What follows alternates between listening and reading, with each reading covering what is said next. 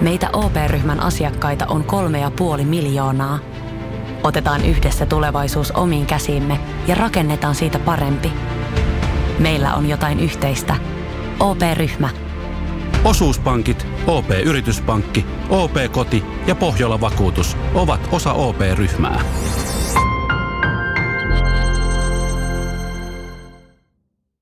Ja sit mennään Kaukosen laidalle. Tässä on nähty se, että hyvällä maalivahtipelillä, tiukalla puolustuspelaamisella päästään kyllä tosi pitkälle ja se on iso ase, mutta Barkley, Goodrow, Blake, Coleman, molemmat uffia tulee varmasti saamaan, etenkin Coleman tulee saamaan suhkot isoakin lappua vapaalta markkinoilta.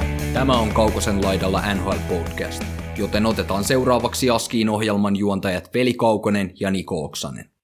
No niin, Niko. Nyt se on sitten selvillä tämän kauden NHL-mestari. 868 runkosarjaottelua ja 84 playoff-peliä se kesti, mutta Champa Bay Lightning on nyt Stanley Cup-mestari. Yllätys, yllätys. oletko se yllättynyt? Ei. En siis loppupeleissä nyt sitten taas sen ensimmäisen kierroksen jälkeen, niin näinhän tämän pitikin mennä.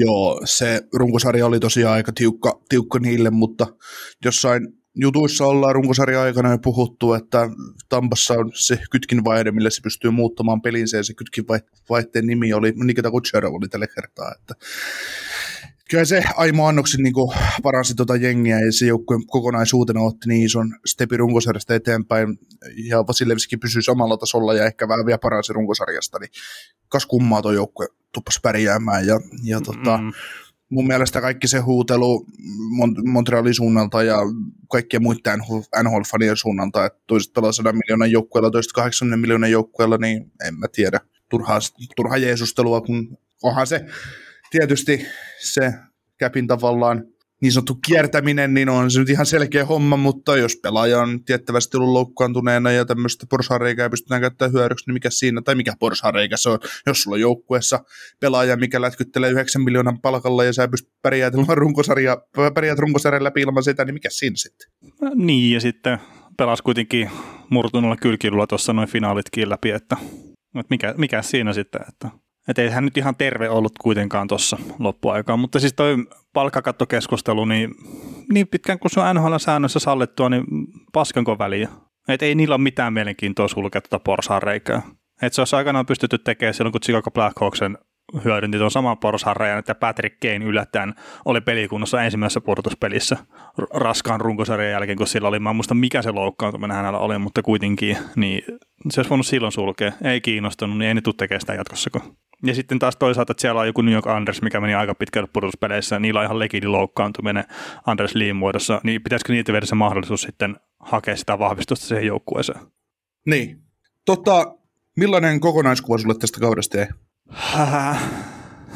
Mitä, mitä sitä on? Siis, mä tiedän, jotenkin semmoinen erikoinen kausi tietenkin, että toi mentiin sitä divaripainotteisesti, niin olisi nyt kuitenkin sitten ehkä loppupeleissä aika tylsä. Et vaikka se siinä runkosarjan aikana se ei tuntunut itsestä ainakaan kovin pahalta, mutta sitten kun mentiin pudotuspelejä eteenpäin ja pääsi pelaamaan muita joukkueita vastaan kuin niitä vanhoja tuttuja vastaan, niin kyllä se sitten niin huomasi tavallaan, että, että on se kivempi seuraa jääkiekkoa tälle.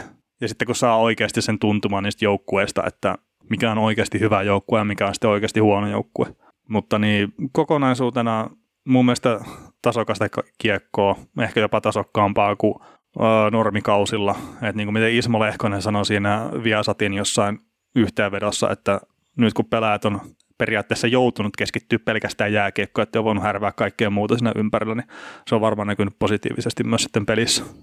Joo, siis tota, jos mä mietin koko kauden summaamista, niin runkosarja oli, se alku runkosarjasta oli ainakin itselle tosi niin kuin mielekästä ja sitä oli mukava, mukava seurata, mutta sitten kun siinä alkoi huomaamaan niitä eroja joukkueiden välillä, että et kun, no runkosarjassa käy aina, aina esi, esimerkiksi mulle niin, että sitten kun ei ole aikaa valvoa ja ei ole aikaa seurata niin paljon, niin sitten se kysyy itseltä monta kertaa, miksi mä katon, katon näitä matseja, kun näistä, näistä ei saa tavallaan mitään irti, mutta mut muuten niin 56 peliä tiukkaa settiä, se oli ihan hieno, hieno nähdä se puristus ja se oli kaikkea ottelusiirtoja ja muuta, niin, niin, niin hienosti joukkueet siitä selvisi ja ilman suuri, mun mielestä mitään niin suuria korona aiheuttamia ongelmia ei sitten kuitenkaan tullut. Et tietysti siellä oli jotkut joukkueet joutuu olemaan vähän, vähän karanteenissa ja muuta, mutta semmoista olisi voinut tilanne olla se, että kahdeksan joukkuetta on yli samaan aikaan, ettei pelata.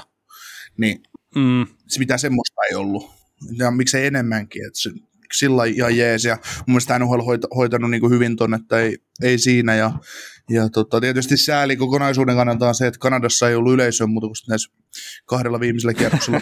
Joo, Montrealissa oli just se 2500 vai mitä sinne sai ottaa, niin just tasaisen verran oli porukkaa niissä peleissä. Äh, niin, niin, niin, oli itse sitten Torontosarjasta alkaa muuten, mutta... mutta jo, tota, joo, joo, mutta että just se, että siellä tyli täystupaa ja sitten joo, täällä 2500 vai 3500 vai mikä se rajoitus oli, mm, joo. Ne, niin, kadu, kadulla oli 50 tonnia, 50 000 ihmistä saa kylkikyliä kiinni, että, että vähän, vähän ontuu nämä niin kuin perustelut kaikille, niin kuin tämä, tässä monta kertaa niin, kun mäkin niin kuvittelin kuin... silloin, että kyllä nyt niin jollain tavalla järkipäässä siellä Kanadassa on paskan marjat. Ja toisaalta sille kyllähän se ymmärtää, että haluaa olla mukana tuommoisessa karnivalihengessä. Ja sitten se rokotushomma on mennyt kuitenkin eteenpäin aika paljon joka paikassa. Niin ja mikä ihmiseen, mikä ihmiseen estää?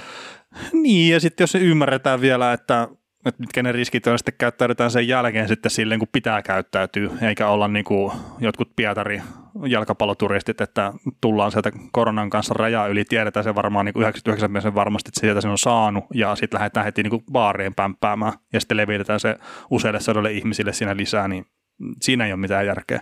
Että jos käyttäytyy sitten, että oot tuommoisissa tilaisuuksissa ja käyttäytyt sen jälkeen sitten vastuullisesti, niin that's fine, mutta sitten kun mulla ei itsellä usko riitä siihen, että jengi käyttäytyy vastuullisesti sen jälkeen, kun ne on käynyt jossakin tuommoisessa paikassa. Mm. Joo, mutta tota vielä kokonaisuutena tähän nhl niin se, että se viime kausi oli hateuspoikkeus, että pudotuspelit vedettiin kuplassa ja muuta, niin toivottavasti semmoiseen tilanteeseen ei ikinä enää NHL-historiassa tarvitsisi mennä, että tyhjille, tyhjille katsomoille kaikki samassa limpis, kiitos ei, että kyllä se jääkiekko näyttää niin erilaiselta NHLssäkin silloin, kun yleisö katsomossa ja, ja fanit hurraa ja tuletetaan maaleja ja joku pelaajat pelaa yleisölle. Mm. Tämä, kaikki urheiluhan on viihdettä, niin se, se yleisö tekee sen pelin ja kaiken muunkin, että kyllä ne on niin, niin, niin tota hienoja, hienoja settejä, mutta kyllä niin kuin, tavallaan kyllä pelit on osaltaan niin paranne loppua kohden, mutta mitä tuohon finaalisarjaan vielä, niin, niin kuin mä vähän spekuloitiin ennen finaaliennakoissa, että olisi kiva saada Montreal voittamaan, mutta se todennäköisyys on vaan älyttömän pieni, että se, se, se näytti siltä, että mm, kun Tserovi sanoi, että kuka tahansa voi sanoa mitä tahansa, mutta tottahan se puhuu, että Montrealin finaali oli ottelusarja Vegasia vastaan, että eihän niillä ollut edes mitään palautus finaalisarjassa. Ei, oikeastaan se ratkaiseva peli, tuo vitospeli, niin okei, Tampa voitti se 1-0 Ross Coltonin maalilla, mutta ei mulla ollut oikein missään vaiheessa semmoinen fiilis siinä, että Montreal on oikeasti kunnolla siinä pelissä mukana. Mikä on tyhmä sanoa 1-0 pelistä. Mm. Ja sitten kun Tampa olisi periaatteessa pitänyt voittaa se edellinen peli, että mä väitän, että Tampa oli parempi siinä nelospelissä kuin miten oli vitospelissä. Mutta miten tota, sä nyt on Kutserovin otit esiin ja se lehdistötilaisuuden, niin mitä, mitä mieltä sä oot siitä? Että su, suolas vähän se joku tyyppi siellä Vegasin maalilla ja ihan kuin ei tietäisi. niin siis, siis tota, mun mielestä se Kutserov, mitä se sanoi, niin naurakaa ihmiset vaan sille, mitä se sanoo. Mun mielestä siitä on ihan turha pauttaa kenenkään mieliäs, koska, koska se on juhlivan pelaajan, juhlivan pelaajan heittoja ja kaikki hänen sen tietää, että se on kieliposkis heitetty. Että ei se niin sillä tavalla, kieliposkessa tosissaan tavallaan. Ä, niin. Et, et ei se, ja ihan faktojahan se lautalle, ei siinä mitään ollut. No niin, ja siis kyllä mä nyt ymmärrän sen, että niitä harmittaa, että Vasilevski ei saa ihan sitä tunnustusta, mitä se ansaitsee. Että okei, niin siis totta, totta kai, nyt totta kai, Consmaitin ihan ansaitusti ja kaikki sarjat, kun saira meni poikki, niin kaikissa peleissä nollapelit. Se on aika huikea saldo kyllä Vasilevskilla tähän kevääseen mm. tai kesään. Mm. Ja kyllä se niin kuin ihan samanlaisesti, että kun Chervy harmittaa, että hänen maamiehensä ja hänen, he, he, joku niin kuin paras pelaaja, niin kuin se siinä sanoi, niin ei saa sitä kunnioitusta, niin samassa on niin kuin harmittaa vuodesta toiseen, että sä et saa vuoden, vuoden äänityökkiä palkintoa Mun mielestä sä ansaitsit sen. no niin. Mutta tota, jos mennään Kutseroviin kuitenkin takaisin, että, että, että niin, se on sille mielenkiintoinen, että NHL halutaan, että olisi suurempia persoonia. Halutaan, että ei pelaajat olisi enemmän itseensä esille. Mutta sitten jos ne tuo itseensä esille, että esimerkiksi tämä Kutservis kertoo just silleen, että mitä mieltä se on erinäisistä asioista, kieliposkista tai ei, niin sitten ollaan heti pahoittamassa mieltä siitä. Et päättäkää, mitä te haluatte. Haluatteko, että te pelaajat toista persoonansa esille, vai haluatteko, että ne kertoo jotain perusjargonia, että joo, joo, että pitkää päätyy ja tohinalla perään ja ei ollut oikein hereillä tässä erää alussa ja että omaa peliä pitää pelata ja kyllä se siitä tulee, että toimitetaan kiekkoa maalille. Ja, että mit, mitä te haluatte? Että haluatteko te Niin. persoonaa vai haluatteko te sitä samaa kliseistä paskaa koko ajan? Mm. Joo, siis kyllähän se, kun jossain mäkin luin niitä kommentteja, että, että Kutserovin täytyisi niin kunnioittaa, kunnioittaa vastusta. No kyllähän se kunnioittaakin, mutta eihän se, se sano vaan faktan. Ja siis ti- tietysti mä ymmärrän, että jotkut ottaa sit, voi ottaa siitä nokkaansa, mutta, mutta hei, se tulo, tulos palaa taululla, sä oot ylivoimainen ja kai, siis jopa, siis kyllä mä, kyllä mä se niinku, tää, niinku tää ottelusarja kokonaisuudessa oli vähän samanlainen kuin tota Los Angeles Kingsin ottelusarja tota, New York Rangersia vastaan silloin finaaleissa, kun Martin ehkä rat, ratkaisi. Menikö se sarja 4-1 vai 4-2 Kingsille, niin mä väänsin siitä jonkun Rangers-fanien kanssa joskus Twitterissä, että kun kaikki tiesi ennen tätä ottelusarjaa, kuinka tässä tulee käymään, Rangersilla oli, oli tavallaan omat saumansa ottaa jotkut pelit, mutta ei ottanut, ne hävisi sen sarjan. No, joo, ja nyt mä, Oikeo, nyt mä vaan sen oikeus- verran, että kun sä sitä Martinekkiä nyt oot tuossa sanonut, niin Martines. mm, ja vaan, se oli itse asiassa ihan hauska, että tuli kysymys YouTubeen, että mikä tämä Martinekki on, mutta hetken aikaa piti miettiä, että mistä pelaajat nyt puhutaan, mutta joo, varmaan tämä Martinez. En ole itse huomannut Joo. siis edes editointivaiheessa, että jos siinä on ollut lausumisvirhe, mutta Joo, no Alec Martinez tosiaan, niin, niin tota, kun ratkaisi sen finaalisarjan, niin joo, ei, siis se sarja, siis Rangersilla oli hyvä joukkue, mutta mut Kings oli vaan aivan älyttävästi paljon parempi joukkue. Niin tässä Niin. oli vähän sama juttu, että, että kyllä mä ymmärrän sen, että niin Montreal-faneja potuttaa sen, mutta jos Montreal-fanit katsoo viikon päästä uudestaan tätä ottelusarjaa, niin kyllä ne sen tietää, että, että ok, että ei, ei meillä ollut palaa tässä sarjassa. Että se oli ihan oikeus ja kohtuullista, nuo voitti. niin, ja to, toi mitä Kutservi nyt teki kuitenkin noilla kommenteilla, niin sehän maalasi ison maalitaulu omaan selkäänsä. Niin, ja siis Et seuraavan kerran- tulee saamaan Montrealissa, että eihän se. On, on, ja siis seuraavan kerran, kun ne menee pelaamaan Montrealiin, niin ihan varmasti joku yrittää tehdä itselle nimeä sillä, että se pyrkii tekemään jotain Kutseroville. Mm. Ja siis mä en tarkoita sitä, että pyrkii taho, sata, satuttaa tahallisesti, vaan että kova taklausta, että jos on paikka, niin varmasti yritetään iskeä tai pikkasen huijataan mm. mailla. Siis tätä on niin perusjuttu, mitä joka pelissä. Ja onhan tuo omalla tavallaan vuoden markkinointitempaus myös. Et jos sä oot Canadiensin fani, niin ha- haluatko mennä katsoa sitten, kun Tampa tulee seuraavan kerran kylään, niin tosiaan katsoa sitä, että miten pahasti Kutservi saa selkäänsä. Mm. Kutserov käydään noutamassa ensimmäisessä vaihdossa tappeluun ja sitten se palaa vitosen tappelun jälkeen jäällä painaa 3 plus 2 loppupeliä sillä, että no niin. Se, kiitos. Kannatti suututtaa tämän venäläinen vielä. Ja siis on tämä silleen niin kuin ihan hauska, että se saa sitten kuitenkin Padlantin kanssa sopim- markkinointisopimuksen tuosta. Se oli kyllä ihan, ihan uskomatonta. Kukaan ei tiedä, mikä se, mikä se tota, summa siinä on. Tuski, tuski, tuski siinä nyt ihan oikeasti mistään suurimmista, suurimmista rahoista puhutaan. Mutta, Pari lavaa Padlantia, niin oh, dada. Joo, se, se on niinku, se on ihan hauska, hauska juttu ja se oli ihan hieno, hieno herääminen tavallaan Bud Lightilta, että otetaanpas tosta nyt, tässä, mm. Tässä on ihan hyvä ja heitetään niinku siltäkin puolta vähän lekkeriksi, että sitten kommentoidaan, että mitään pressitilaisuutta emme järjestä. Tämä nyt ei tarvitse. Ei tarvitse. Ja, niin. ja siis onhan jos miettii just Kutserovia, että se nyt 66 pistettä teki näihin kahteen peräkkäisiin pudotuspeleihin, parit Stanley Cupit takaa taskussa, niin miksei sitä nyt voisi vähän lesottaa sitten myös noilla jutuilla. Niin, silloin varaa. Se, se on yksi maailman parhaista pelintekijöistä ja pelaajista, niin mitäs siinä sitten? Niin. Että tuossa Wayne Gretzky ja Mario Lemieux on ainoastaan tehnyt kaksissa peräkkäisissä pudotuspeleissä enemmän pisteitä kuin Nikita Kutserovi, niin siinä voi miettiä, että missä seurassa se on. Niin, ja kyllä se, mä luin kommentteja, että vittu mikä ihmisperse ja kaikkea, mitä, mitä Kutserovista on sanottu, ja vihataan tuommoisia ryssiä, kun ne on tollaisia idiotteja, niin vähän menee laukalle mun mielestä. Että. Niin, no siis kyllä mä nyt ymmärrän sen, että eihän se kunnioittavasti puhu, eihän kyse ole siitä. Että sehän on Mm, ihan joo, fakta, että kyllä se silleen loukkas. Mutta sitten oliko se Serkatsevi, mikä oli pistänyt jonnekin sosiaalisen median, ehkä Instagramiin, just että niin, että ketkä on ihmisjätteitä, että me tai Kutserovi vai sitten ne Montrealin fanit, mitkä on Montrealin pelien aikana pistänyt tappouhkauksia ja kaikkea muuta tosi fantsuukamaa perheenjäsenille ja pelaajille. Mm. Et, et se saattaa tulla jostakin tommosestakin sit se reaktio osittain.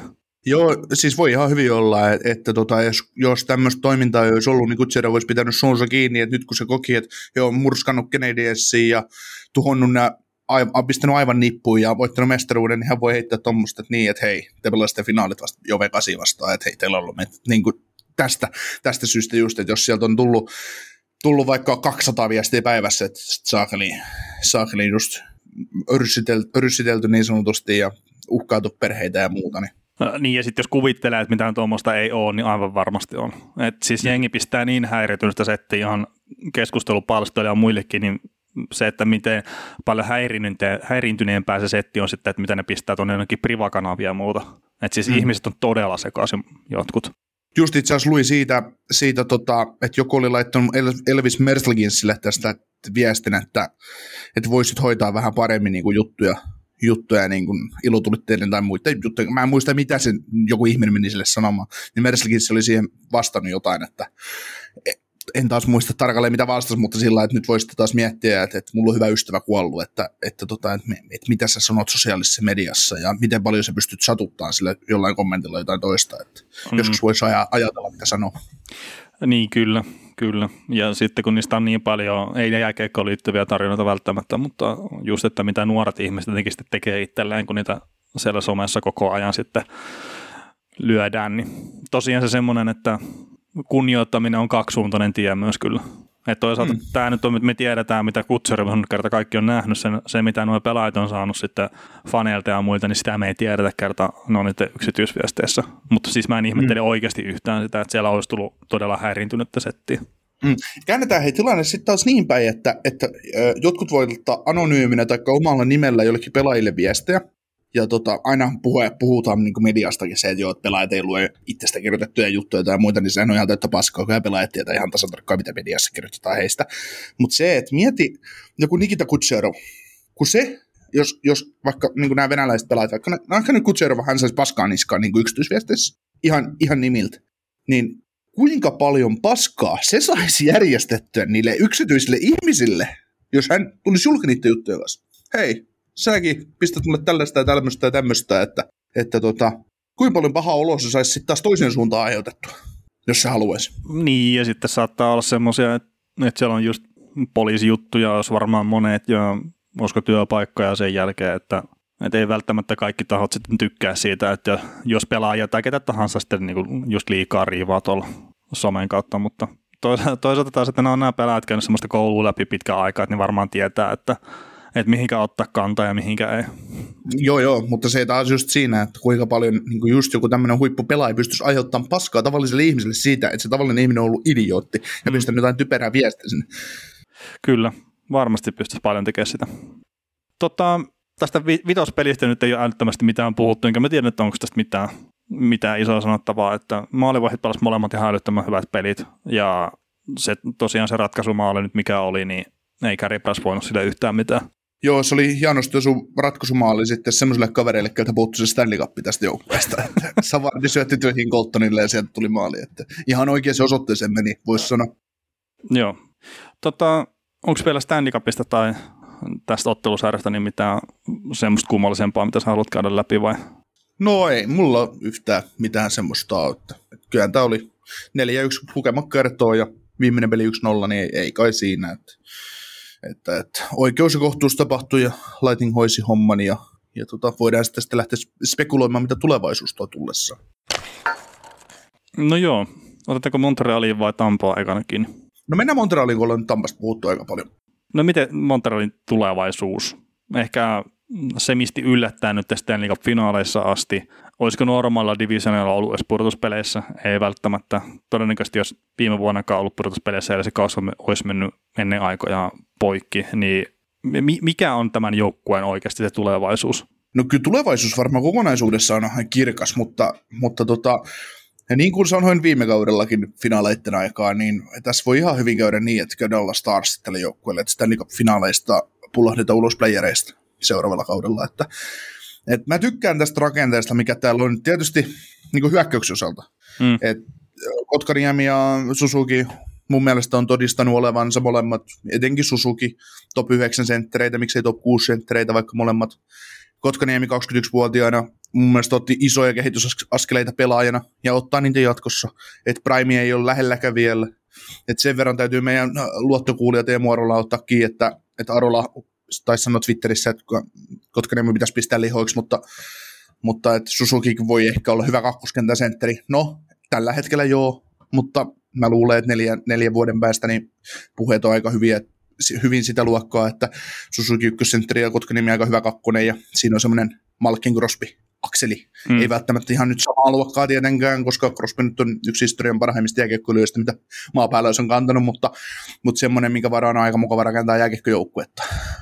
Että jos siltä kantilta lähtee, niin ihan, ihan hy- hy- hyvissä on, mutta, mutta sitten jos katsoo me tämän joukkueen vanhennuvaa puolustusta ja, ja Priceilla ihan liian monta pelivuotta jäljellä enää on, niin ainakaan tällä tasolla, mitä Price on esittänyt playereissa, niin, niin, niin, niin kyllähän tässä jonkinnäköistä retoolingia ja rebuildia täytyy niin kuin sillä tavalla miettiä, mutta, mutta, ja tarkkaan just tällä hetkellä ne, että mitä tuonne sainataan jatkosopimuksiin tälle joukkueelle mitä ei, että, että, että kivahan tämmöistäkin runkoa olisi niin pitää yllä, mutta jos miettii niin kuin näistä vapaista pelaajista, niin se on Nautti Lehkonen, Kotkaniemi, Staal, Perry, Armia, mitä näitä on, niin totta kai pelaajia olisi mukava pitää jengissä, mutta just joku armiakin, niin hän on kuitenkin vaan bottom six hyökkäjä tälle joukkueelle, mm. että kannattaa voi iskeä rahaa kiinni, ja sama on niin kuin Donaldin kanssa, että se nyt on muutaman vuoden tuo pelannut, että onhan hän hyvä shutdown, shutdown sentteri, mutta onko sitten kuusi kertaa kutosen arvoinen kuitenkaan, ja tai pien, vaikka neljä kertaa kutosen tai minkä, minkä tahansa sopimuksen arvoinen pelaaja, että vai kannattaisiko vaan katsoa tulevaisuuteen nyt. Että. Niin, se on varmaan vähän, että miten ne kokee sitten, että onko ne oikea contender vai ei. Mm. No Montrealissa nyt ollaan niin kuin kaikkien muiden mielestä ainakin, varmaan joukkueenkin mielestä, mutta, niin. mutta sillä lailla, että, sillä että kyllä, mä, kyllä mä lähtisin tarkkaan miettimään nyt tämän pari viikon ajan, että mitä, mitä tota Bergevinin kannattaa tehdä ja mitä ei. Että onhan tuo nyt niin palasi, jos miettii, niin Gallagher ja Anderson ne on ihan hyvin laitureita tuohon joukkueeseen. Caulfield on kasvamassa huippu maalintekijäksi ja Toffoli on näyttänyt aika hyvältä, että kyllä niillä esimerkiksi oikea kaista on ihan oikein loistavassa kunnossa, että, että Anderson, Andersonkin oikein pelutettuna, niin ihan, ihan toimiva palanen. Mm. Otetaan tuohon Andersonin nopeasti kiinni, kun multakin kysyttiin sitä tuossa Twitterin puolella, että onko hän vielä yliarvostettu pelaaja, niin no on se nyt liian kallis pelaaja edelleenkin. Että viisi maalia, yksi syöttö, kuusi pistettä näissä pudotuspeleissä. Se, että se nyt sattui tuossa finaaleissa osumaan, niin ei se nyt muuta sitä kokonaiskuvaa siitä, että enemmän siltä pitäisi saada sitten, että tasaisuutta, niin sitten se on rahansa arvoinen pelaaja. Mutta sitten jos se väläyttelee kolme kertaa kaudessa, josta yksi sattuu osua Stanley Cup-finaaleihin ja se todennäköisesti ne pelaa siellä ensi vuonna, niin ei se nyt ihan riittävää ole. Niin Anderson siihen sopimukseen ja rahaan mitä hän, hän saa, niin kyllähän hänen täytyisi olla tavallaan johtavampi pelaaja, eikä nimenomaan se täytepelaaja Suzuki ja Caulfieldin rinnalle mm. oleva hyvä kenttään, että tavallaan, että Andersonin pitäisi pystyä olemaan semmoinen semmoinen meri, tavallaan se maaliruisku itsessään, eikä se, niin. että joku muut hänelle tu- luo sen, että hänestä tulee hyvä pelaaja muiden rinnalla. Ja niin, ja siis sehän on vähän tavallaan se ongelma, että kun Brendan Kalakerinkin, niin kaikkihan tietää, että se on ihan älyttömän hyvä ja tärkeä pelaaja tuolle joukkueelle, mutta sitten, että ei sekään ole niitä kavereita, mitkä ratkoo pelejä sitten, kun se homma menee tiukaksi tai ainakaan ei tuntunut että näissä pudotuspeleissä olisi ollut niitä kavereita. Niin, Gallagherin arvo vaan tulee sitten siinä, tuoko, että hän ei välttämättä paukuta paljon pisteitäkään. Hän saa ihan hyvän rahan, mutta hän on puolustussuuntaan sitä äärettömän merkittävää. Että jos Donaldin kanssa se oli niin kuin, kova, kova pari, että hän tuo, niin kuin, hän tuo sen elementin peliin, mutta Ander, Anderson taas ei tuo sitä elementtiä, että tuolla rahalla pitäisi pystyä tekemään pisteitä. Niin, ja siis tämä on nyt lähinnä siihen, että jos puhutaan niistä mahdollisista ensi kevään pudotuspeleistä, niin joo, Gallagher ja Donaldi, ne molemmat olisi tärkeitä siinä. No okei, okay, Donaldi on ilman sopimusta, mutta jos nämä meinaisi mennä vuoden päästä pitkälle pudotuspeleissä, niin Donald olisi ehdottoman tärkeä jarrusentteri siihen joukkueeseen. Mutta onko tämä joukkue sitten tavallaan valmis siihen, että ne menee runkosarjasta heittämällä eteenpäin? Että just esimerkiksi Cofieldikin, niin okei, tuli tosi näyttävästi tuohon joukkueeseen sisään pudotuspeleissä, mutta ihan niiden muutamien maalien ulkopuolella, niin miten paljon se tuo pelillisesti siihen jengiin? Että onko siitä sitten, ja nyt, nyt en halua niin mitenkään liikaa vetää jarrua tämän kohdalla, mutta olisiko se nyt kuitenkin se mahdollisuus, että se ei olekaan se pommin varma vuoden tulokas ensi kaudella? Niin, siis no kyllä mä voi, voisin pitää, että kuitenkin hänellä on semmoinen elementti, mitä monella pelaajalla ei ole, että säilytyn laukaus ja kun nuori pelaaja kanssa, joka kehittyy, niin kuin sekin tykkää käyttää semmoista elementtiä. Tämä näistä. Että, Ai se kehittyy, niin. Että kyllä sä, niin kuin sä nostit sitä Spencer Knightia esille, mutta kyllä, kyllä mä näen tosi jätkäs paljon, paljon potentiaalia on, on. tosi hyvä jääkäkköilijä. Että sitten tietysti nuori pelaaja, niin tulee myös niitä varjo, varjopelejä ja pyörii niin kuin siellä, siellä niin tullut vapaalla alueella, mitä kukaan ei huomaa, mutta, mutta tota, niin, toisen kauden kirous vai ensimmäisen kauden kirous, mikä se ens, ensi vuosi sitten tälle kaverille on. Että. Hmm. Kyllä se, jos sä katsot niin tätä Atlantin divisioona, mikä oletettavasti on ensi vuonna voimassa, niin sulla on siellä Boston, Florida, Montreal, Tampa, Toronto. ne on niin näitä kovia jengejä, sitten on tietysti Buffalo, Detroit ja Ottava oma, lukuus, oma lukunsa, niin kyllä tuossa aika kova työ on, että kolmen joukkoon pääset. No niin, että Tampaa Toronto vaan ainakin kirjoittaa siihen eilen. Niin, runkosarjassa Ja niin. Niin, ja melkein Bostoninkin, että, mm. että se nyt vaan taitaa, taitaa olla sen verran hyvä joukkue. Niin, no Florida. No niin, no me ei, mutta mikä, mikä versio me saadaan siitä joukkueesta sitten niin, no jos me saadaan viime kauden versio, niin ihan varmasti on Niin. Montrealia edellä, että kehtasin väittää näin. Mutta mm, kyllä toi, kyllä toi kova, kova työ on. On, on, ja siis sehän oli just, että kun tämä division oli mikä oli, niin tämä oli kaikkien aikaan mahdollisuus kanadalaiselle joukkueelle. Ja Montreal käytti sen nyt hyväkseen kaikista niistä jengeistä ja meni melkein päätyy asti, mutta sitten tavallaan taas siellä, kun kolkuteltiin Stanley Cupin ovella, niin siellä ei ollut kyllä mitään palaakaan sitten siinä tanssissa enää. Ja sitten, Niin.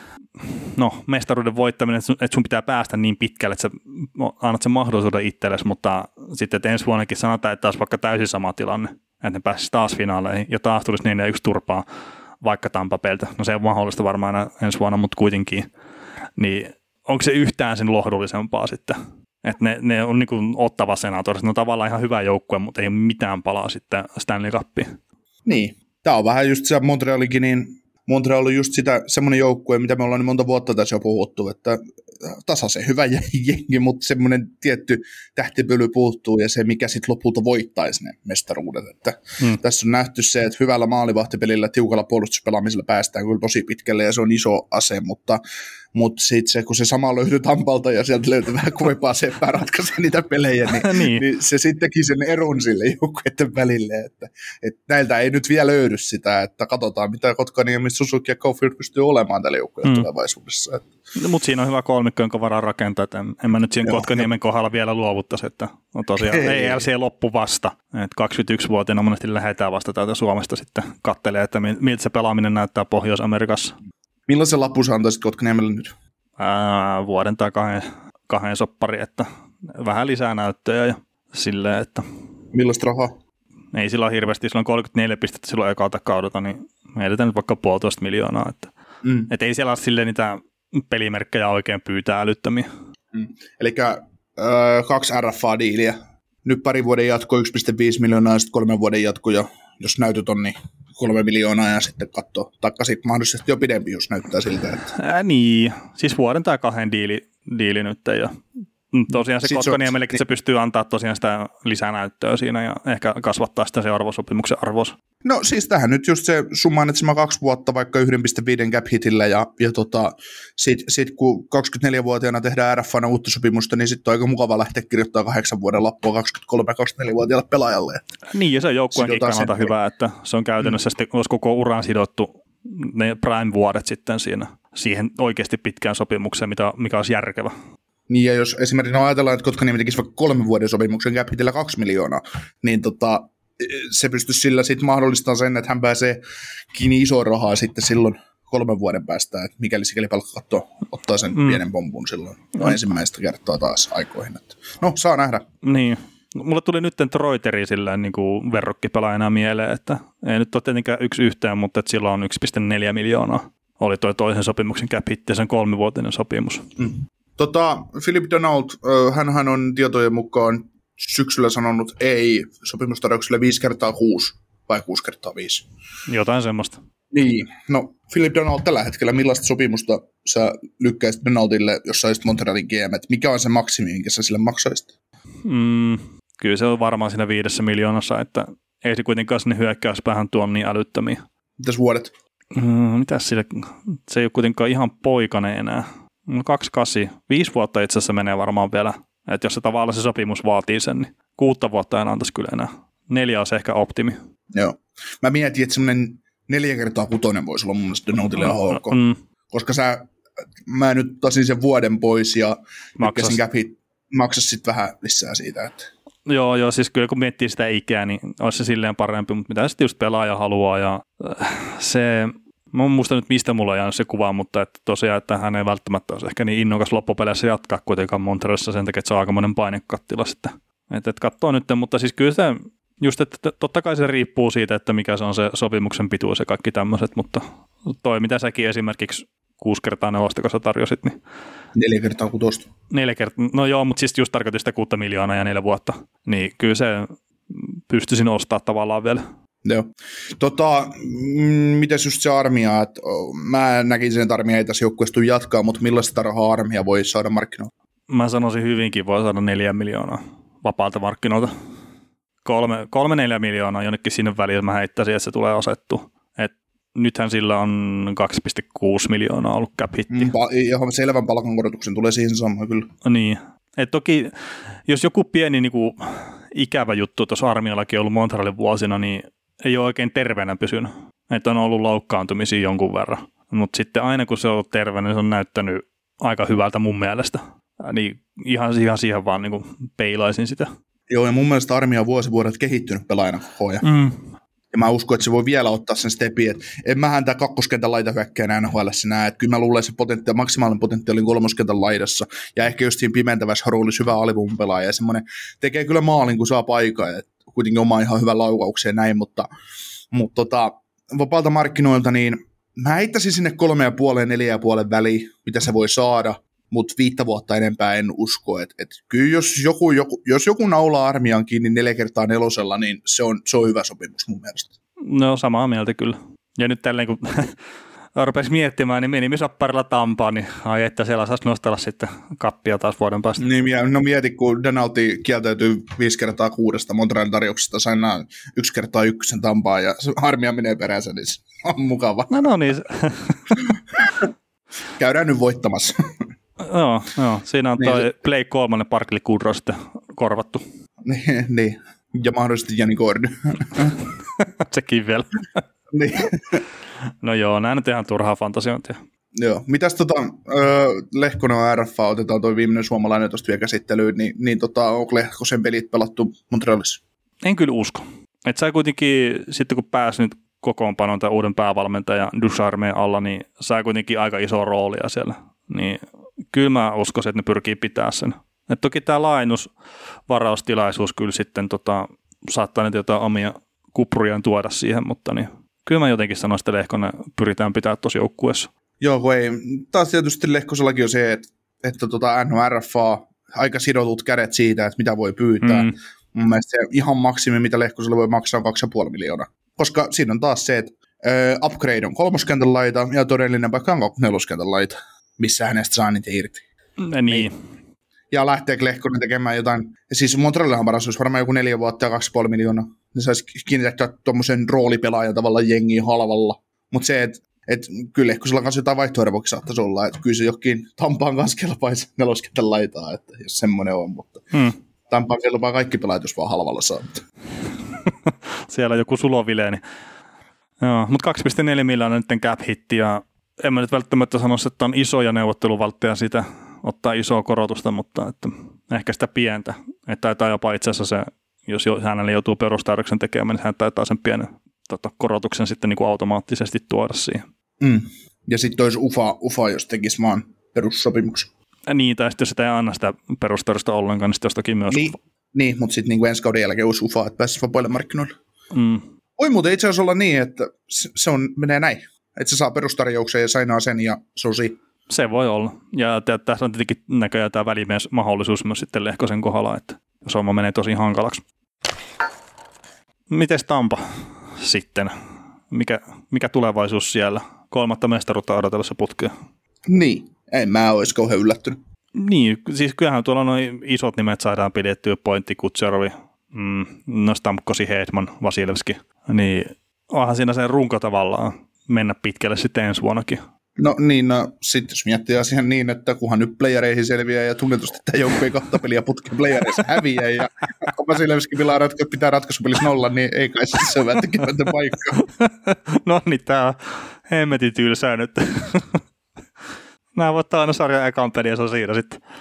Ja jos saa kotiedun, niin on ihan tekemättä paikkaa. No niin, et, et, toki tuolla nyt on se, se tilanne, että nämä on se mitä kolme ja puoli miljoonaa palkkakato yli, niin siinä pitää jotain tapahtua kyllä sitten. Sitten tuossa joukkueessa, onko ne neljä ja puoli miljoonaa itse asiassa palkkakato yli, mutta kuitenkin, niin Yli ovat. no y, yli ovat ja jotain, jotain muutoksia siellä on pakko tulla ja Tyler Johnson on tietenkin se helpoin nimi yksittäinen nostaa sieltä esiin, mutta sehän ei tule riittää. Ja just esimerkiksi Seattleenkin, niin minkä takia ne ottaa Albert Johnsonin ilman jotain hyviä kylkiäisiä. Mm. No tässä on vähän se, että mä luin tuosta ihan, ihan mielenkiintoisen ajatuksen siitä, että, että kun just tällä mainitsemallani kolmosentteri Jani Godillahan on no trade clause, mutta hänet saa jättää auki Seattleen, mm. että, että jos, jos Tampa tekisikin semmoisen suojauksen, että ne suojaisi Pointin, Kutcherovin, Chirelin, Stamkosin hyökkäyksestä ja pakistosta Hedman, Cernak, Food ja Sergaatsev. Ja tota, tota, tota, maalivahdin tietysti Vasilevskin, niin tota, siellä olisi auki McDonough, siellä olisi auki Kilorn, siellä olisi Palat, siellä olisi Johnson, siellä olisi Korde, niin sitten ruvetaan miettimään, että, että kysyjä on tyhmä se Ron Francis, jos ei se ota Kordea tai Palattia tai tota, Kilornia hmm. tai McDonaldia. Niin nämä on just, että kuka sitten olisi se. Palatilla olisi vaan vuossoppari, että jos niille niin antaa sehän, jotain merkitystä. Niin siis sehän olisi paras niin ton Seattlen kannalta, että nehän saisi siitä oikein loistavan pelaajan vuodeksi ja voisi kaupata sen mäkeen sitten trade deadlinella. Niin, ta- takaisin Tampaan ei saa Ei kun niin joo.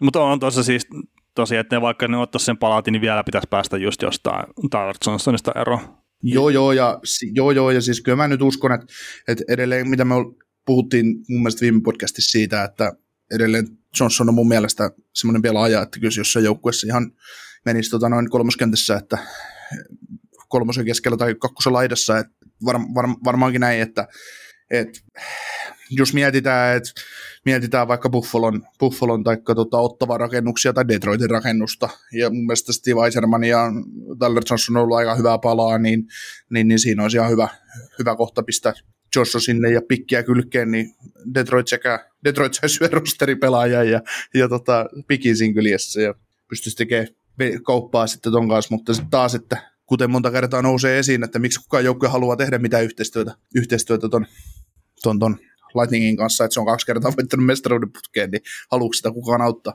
Äh, niin, no kyllä ne kauppakaverit aina löytyy, kun on valmis maksaa sitä tarpeeksi. Et se nyt on vaan ihan fakta.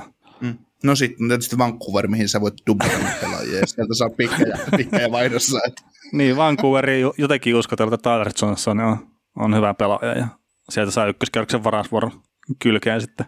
Mutta noista tota, mm, tämä ei ole sopimuksen kannalta hyvä, kertaa Ryan McDonaldin sopimus on liian pitkä, mutta jos sä haluat kahdeksi kolmeksi vuodeksi parhaan pelaajan, niin just siinä Ron Francis, jos haluaisi, niin Ryan McDonough olisi mun mielestä se, että jos se jätetään suojaamatta. Kertaa, jos nyt unohdetaan tuo Vasilevski, niin mä väittäisin, että Ryan McDonough oli ehkä tärkein pelaaja Tampalle finaalisarjassa.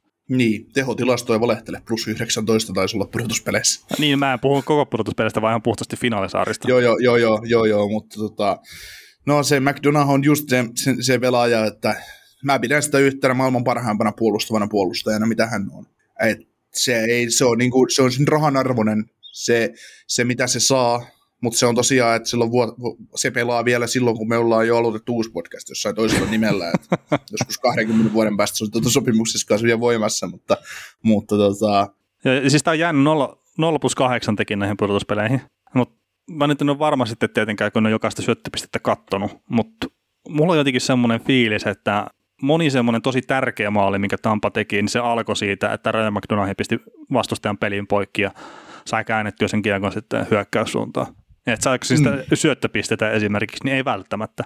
Mutta tota, me ei varmaan Tampapeen tätä palkkakattohommaa saada tässä ratkaistua. Jos saataisiin tälleen nopeasti ratkaistua, niin me ei varmaan puhuttaisiin podcastina näitä juttuja tässä. Että, että siellä on mielenkiintoinen palapeli kyllä tulossa ja ää, jos miettii mestaruuden kannalta tärkeitä pelaajia, niin Parkli, Goodrow, Blake, Coleman, molemmat uffia tulee varmasti saamaan, etenkin Coleman tulee saamaan suhkot isoakin lappua vapaalta markkinoilta. Niin, ja mieti millaisen, mieti millaisen lapun nämä kaverit sais, jos olisi niin kuin normaalisti 4 miljoonaa nouseva palkkakatto ja se olisi yli 90 niin. miljoonaa. Niin. Siis nämä saisi ihan karmeita lappuja. Aivan, siis nämä, nämä siis Goodrow ja Kolman, nehän pääsisi sille samalle listalle, missä on Lusikit ja Eriksson ja kaikki muut. se on muuten totta. Just, että eivät tule ole sen rahan arvoisia, tai eivät tulisi tullut olemaan sen rahan arvoisia, mitä ne saa. Ja sitten kun 28 on Goodrow ja 29 on Kolman, niin sekin vielä, että todennäköisesti käyrä lähtee laskemaan pikkuhiljaa sitten pelin tasollisesti. Mutta äärettömän, tärkeitä, äärettömän tärkeitä oli noissa kahdessa Stanley cup ja se, että kun Parkli Barkley, Goodrow, ykköskierros, Blake Coleman, ykköskierros, no kaksi Stanley Cupia, niin tietenkin siinä kohtaa ei kukaan nähnyt sitä, mutta me paskan vertaa enää väliä, että ne olisi vaikka kymmenen seuraavan vuoden ykköskerrokset sitten pistänyt noista eteenpäin.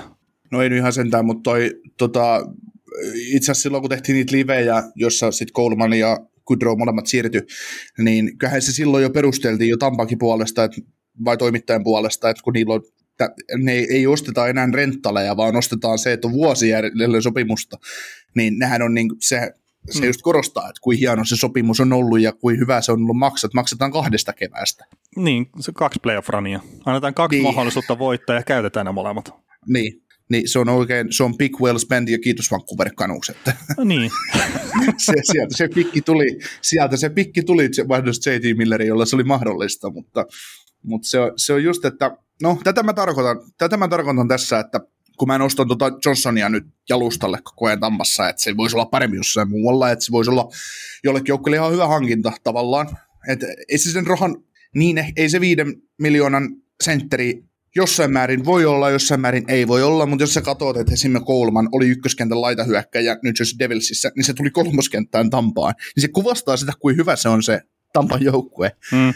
Et, et sä, niin kuin, sä, vaan miten huono Davisin joukkue on ollut.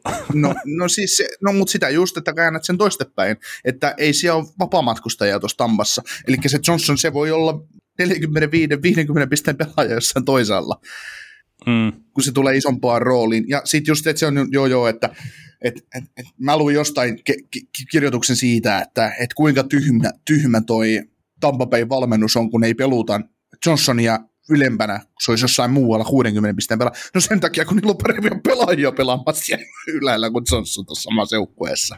Et pakkohan se on jokin laittaa se pelaaja pelaamaan. Ja onhan se hemmetin hyvä, että jos sulla on 12 minuuttia ottelussa pelaamassa semmoinen kaveri, joka ihan tasan tarkkaan tietää, mikä se vaatimus sinne on. Että vaikka se on vähän isolla rahalla siellä. Mm se vaan niin kuin, no, aika ajaa vaan ohitte tavallaan pelaajista, ja kun uutta pelaajaa tulee hyvien varausta ja muiden myötä sisään, niin sehän on vaan tavallaan positiivinen ongelma.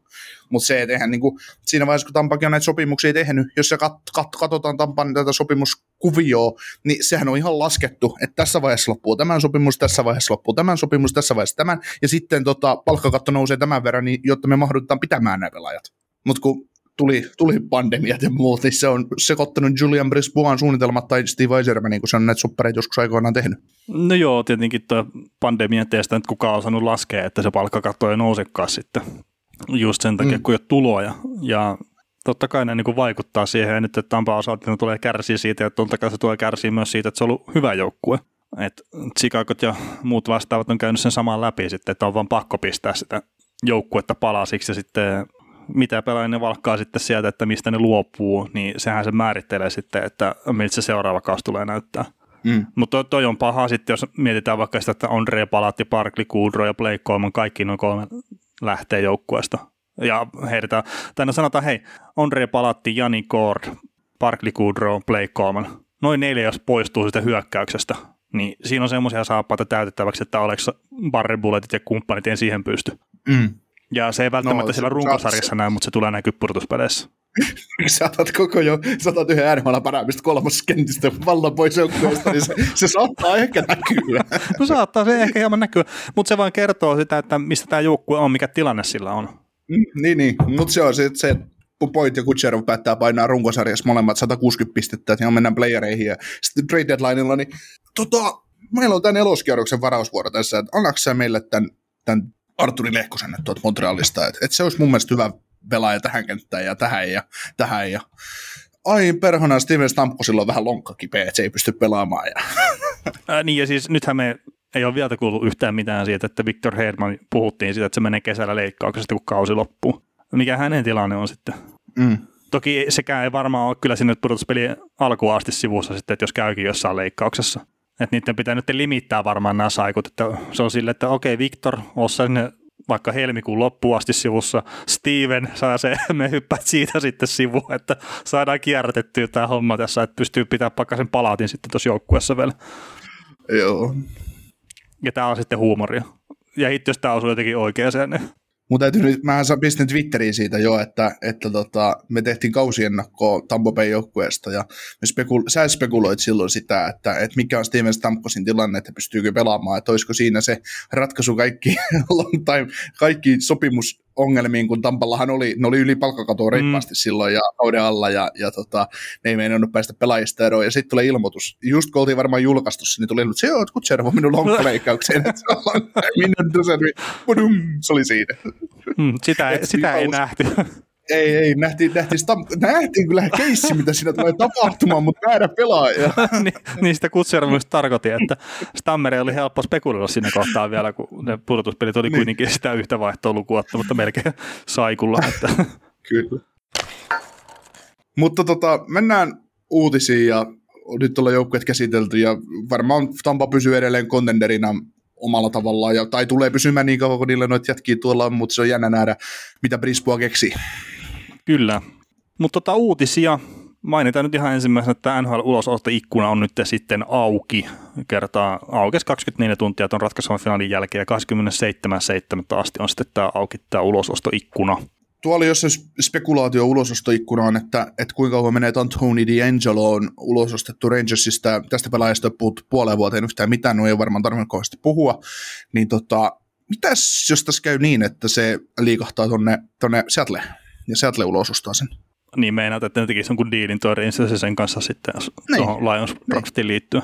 Niin. No se voi olla. Jos, jos Rangers maksaa sitten second rounderin, että ne ottaa D'Angelo ja ne ulosostaa sen välittömästi, kun se on otettu, niin tota, se on Rangersille mun mielestä parempi keissi, kun ei jää sitä pientä, pientä sontaa sitä palkkaa sinne.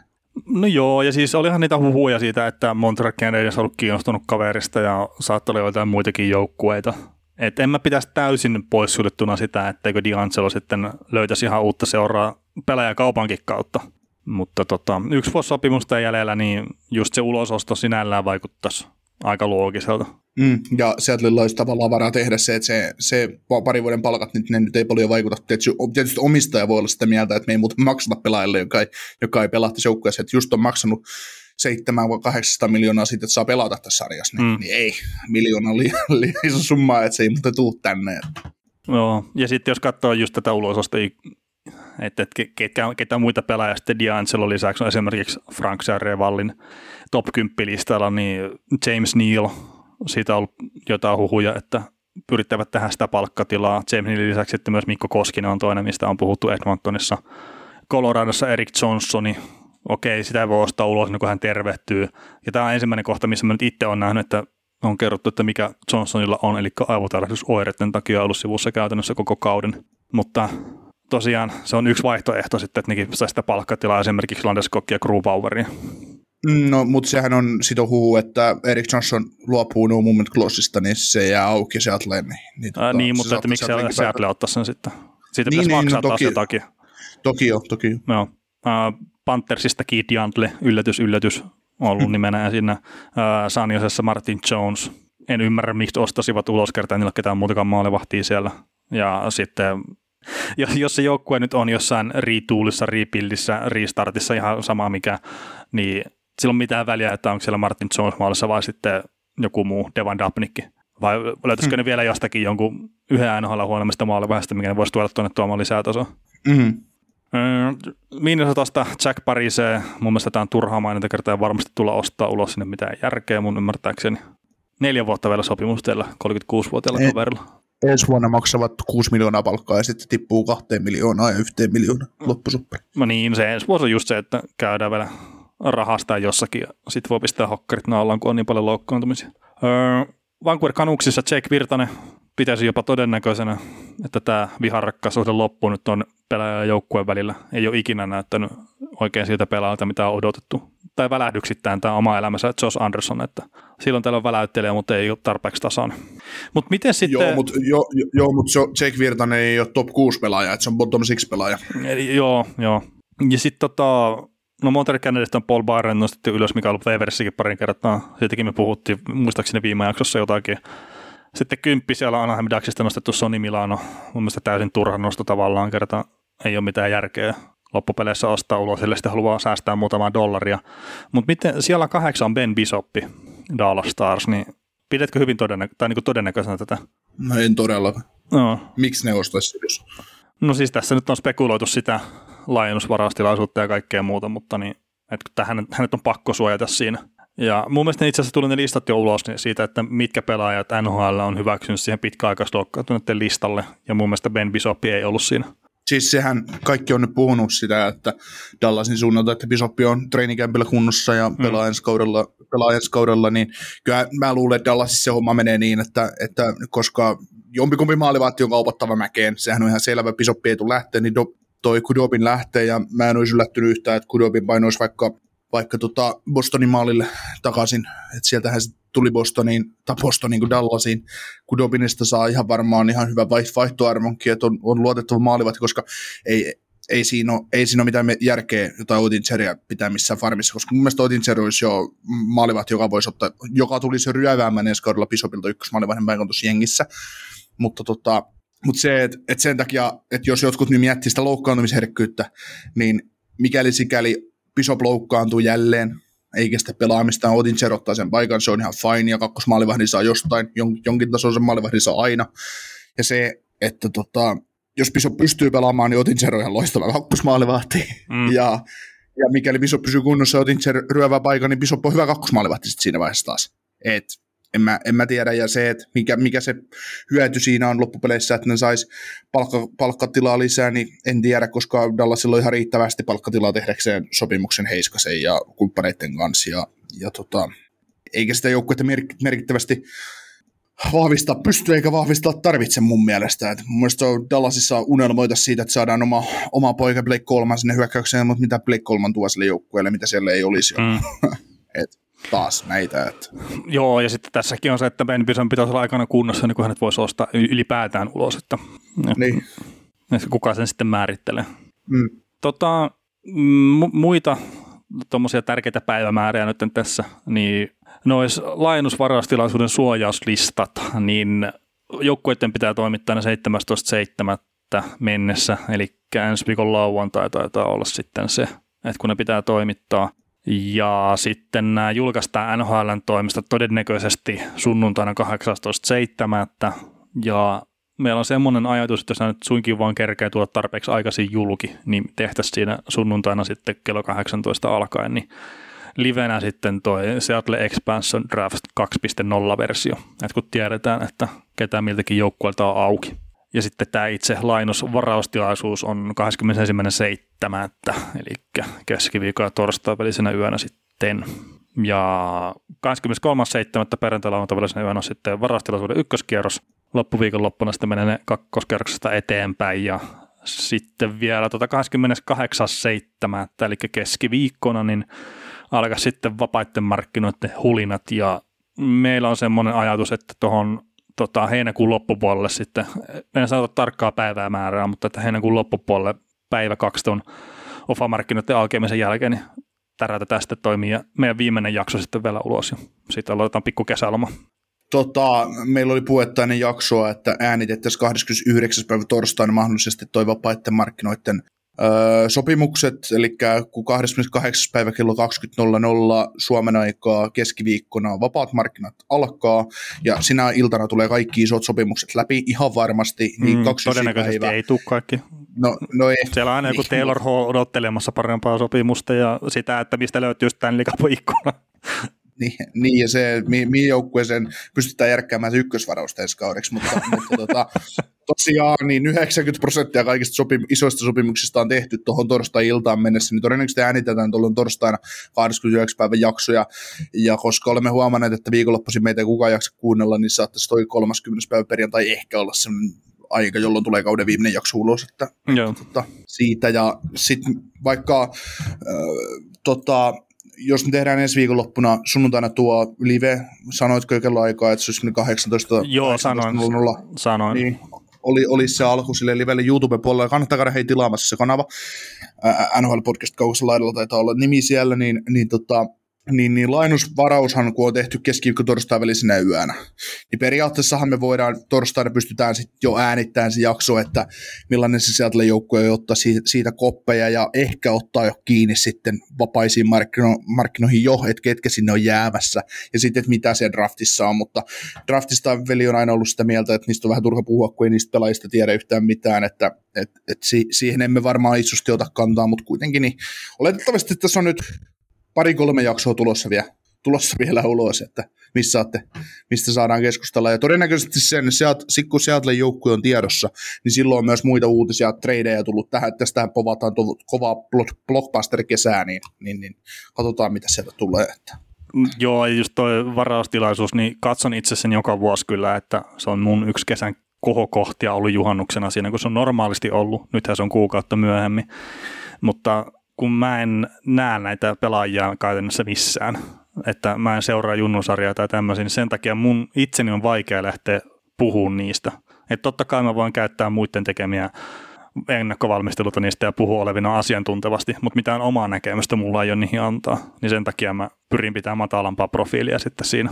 Et esimerkiksi tällä kaudella niin runkosarja ja mukaan lukien, niin mä katsoin 239 peliä kokonaan ja varmaan joku 100-150 päälle sille, että on katsonut yhden erän tai jotain pätkiä sieltä täältä. Niin sen takia mä koen silleen turvallisemmaksi puhua tästä NHL-nimisestä sarjasta, kun tätä tulee oikeasti seurattua. Mutta tota, sä Niko sanoit, että on tulossa ilmeisesti huima blockbuster-kesä Tradian puolesta, niin tässä on Jack Eichel, Johnny Goodrota, Jevgeni Kuznetsov ja Oliver Ekman Larsson ja Seth Jones ja muun muassa ollut huhu huhuissa, että vaihtaisivat seuraa ja nyt tähän he sitten lisättiin Vladimir Tarasenko, että haluaa kumma pois St. Louis Bluesista ja osa syynä on se, että hänet on nyt olkapäätä leikkautunut ihan muutamia kertoja ja pari ensimmäistä olkapääleikkausta on tehty kuuma St. Louis Bluesin lääkäreiden toimesta. Ne on mennyt osittain vähän päin persettä ja niitä on sitten korjattu kolmannessa leikkauksessa, mikä on tehty sitten tota, Tarasenkon oman tai niin kuin seuran ulkopuolisen lääkärin toimesta, niin siellä on semmoista pientä epäluottamusta sitten pelaajan ja seuran kesken. Niin, niin mitä luulet, että et, et ensinnäkin tuossa nyt on kuusi aika kovaa nimeä, joista puhutaan, että on lähdössä joukkueesta pois, niin saadaanko edes 50 pinnaa täyteen noista, että ketkä vaihtaa seuraa? Saada. Et Seth Jones on varma, se tulee vaihtaa. Öö, onko muita varmoja?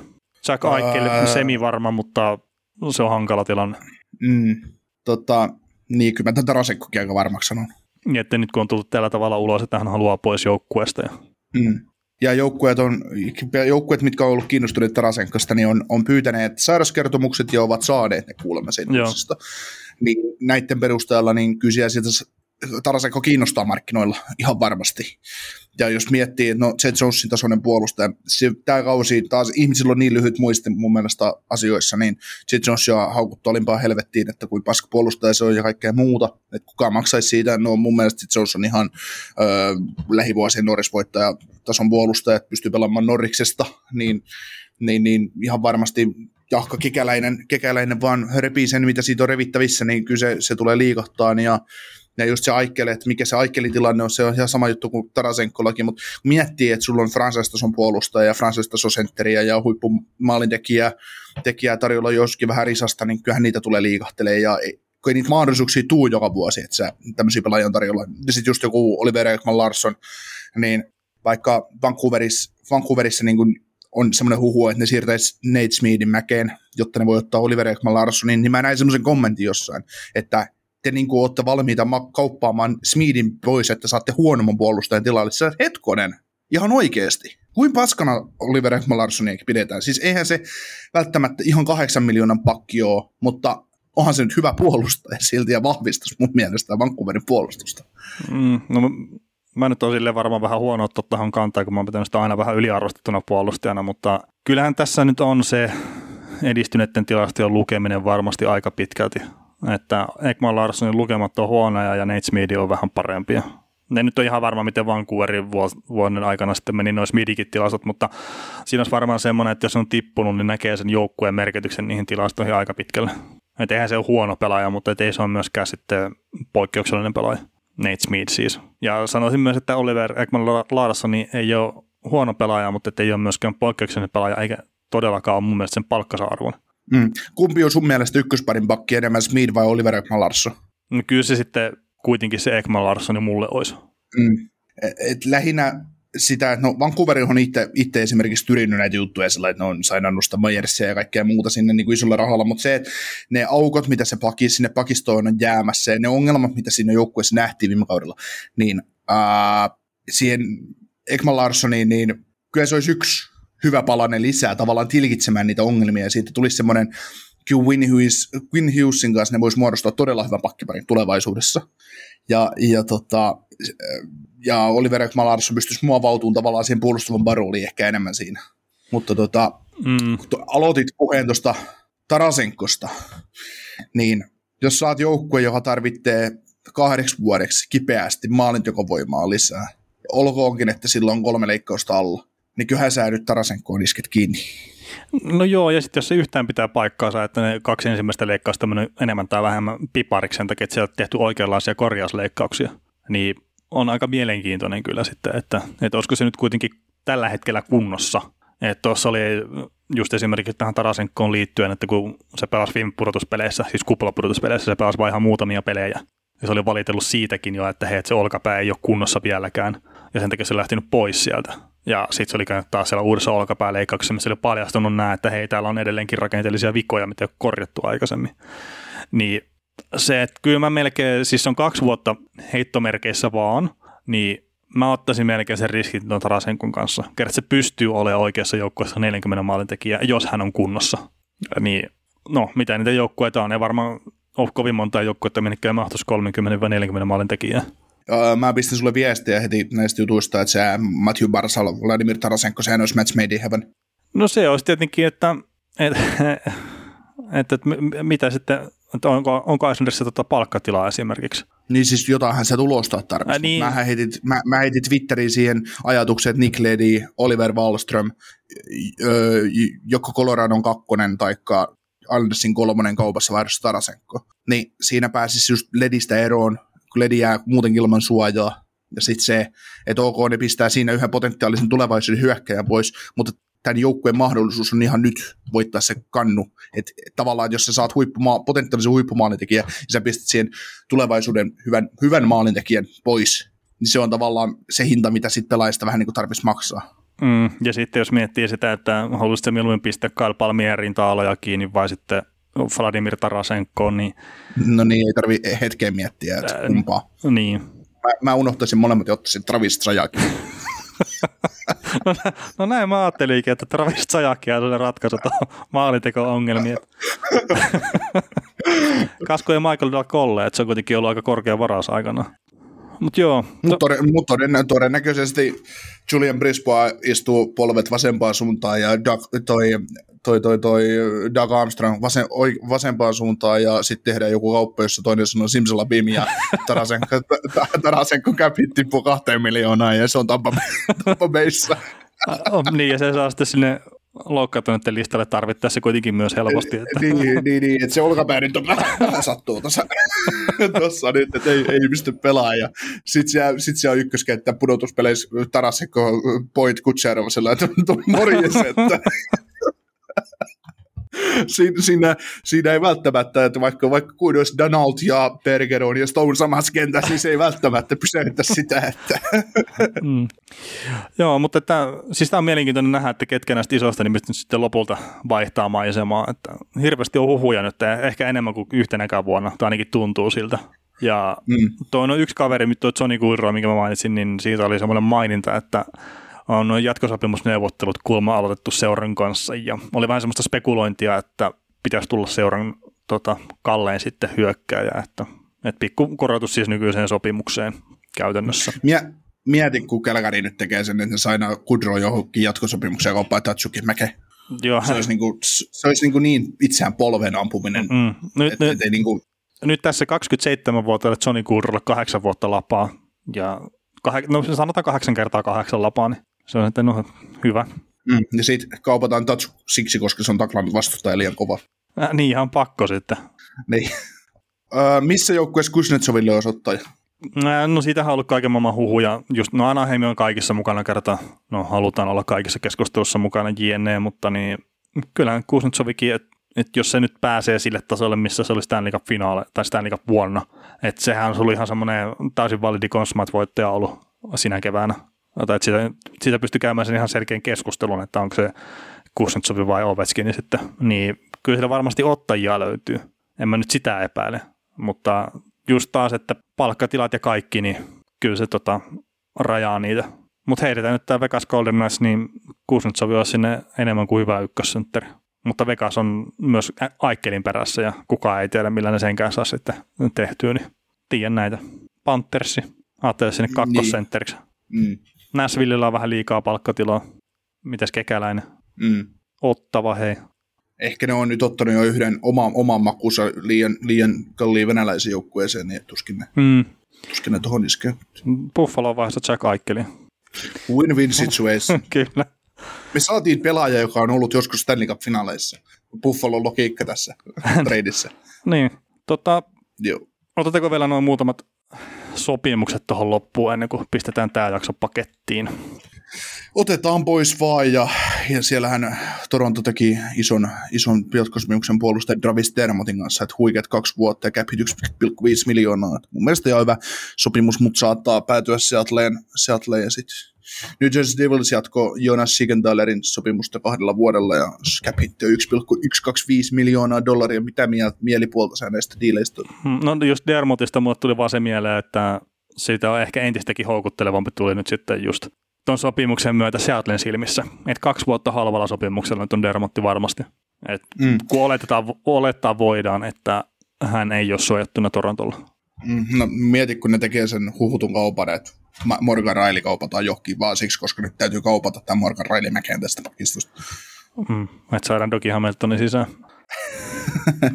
Niitä dermot suojaa. niin joo. Mutta ei se, tota, se, se oli se ajatus itsellä, mikä tuli Dermotista, että toi on sopimuksen kautta entistä houkuttelevampi kyllä sinne laajennusvarastilaisuuteen ja Siegenthalerista, niin saat muistaakseni puhunut sitä ylistävän sävyä, että, että olisi niin lahjoja vähän nykyä tai tällä hetkellä nähtyä parempaankin. Ja kyllä se tuohon Devilsin pakistoon niin ihan hyvä lisääntyä. On kuitenkin jo tavallaan kokenut, kokenut NHL-pelaajat. kolmas pari on varmaan oikea paikka sille, mutta kyllä sille, jos se ottaa vielä stepin uralla eteenpäin, niin kyllä mun mielestä luistelu ja pelikäsitys riittää kakkosparinkin. Että, mm, ja on, että saa nähdä, niin, sano vaan. Niin, niin saa nähdä nyt, mihin Sveitsille se ura, ura tuosta menee, mutta, mutta jos et se Devilsissä lyö läpi, niin et se sitten kyllä lyö missään muuallakaan. Et kaksi vuotta nyt aikaa ja muuten löydät itse KHLstä.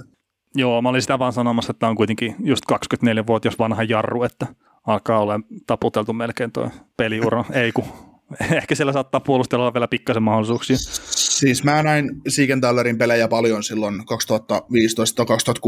MMissä Suomessa, U20 MMissä, ja mä tykkäsin ihan hullu puurosta tuosta pakista, että mun mielestä se on ollut vähän, vähän tota, pienellä vastuulla jäänyt sinne, jäi sinne Capitalsiin ja jotenkin niin pelaajalle hyvä, hyvä siirto oli Devilsiin, että nyt pääsee aloittaa uransa puhtaalta pöydältä taas ja näyttää sitten, että mitä on miehiä. Kuitenkin 191 senttiä taitaa olla mittaa ja kuitenkin ihan kepeluistelija, niin, niin mm. tota, näkisin, että, että siinä on vielä tuolle rahalle kyllä vastinetta pari vuoden aikana tulossa. Kyllä, kyllä. Mutta hei, onko tämä tässä nyt sitten tämä jakso? Kyllä, me saatiin tästäkin jaksosta yli tunti puristettua asiaa. no siitä, siitä voi olla monta ja onko tuossa asiaa ollenkaan. Mutta hei, me kiitämme tämän jakson tiimoilta ja sitten Seattlen näitä expansion-juttuja tuossa seuraavan kerran tiedossa. Kuuntelit näköjään sitten ihan loppuun asti. Veli ja Niko kiittää. Ensi kerralla jatketaan. Kaukosella laidalla podcast. Ja nyt on tullut aika päivän huonolle neuvolle. Jos haluat saada parhaan mahdollisen koron, kannattaa flirttailla pankkivirkailijan kanssa. Se toimii aina. Mm. Huonojen neuvojen maailmassa Smarta on puolellasi. Vertaa ja löydä paras korko itsellesi osoitteessa smarta.fi. Weekend Festival tuo kesän kovimman artistikattauksen Espooseen toinen ja kolmas elokuuta. Luvassa on ikimuistoinen kokemus valoilla, laasereilla, erikoistehosteilla sekä maailman suurimmilla DJillä, kun Nicky Romero, Rehab, Tiesto, Alan Walker, Timmy Trumpet, Showtek ja monta muuta nousee lavalle. Lippujen hinnat nousevat 6. toukokuuta. Katso koko kattaus ja hankin liput nyt osoitteesta bknd.fi.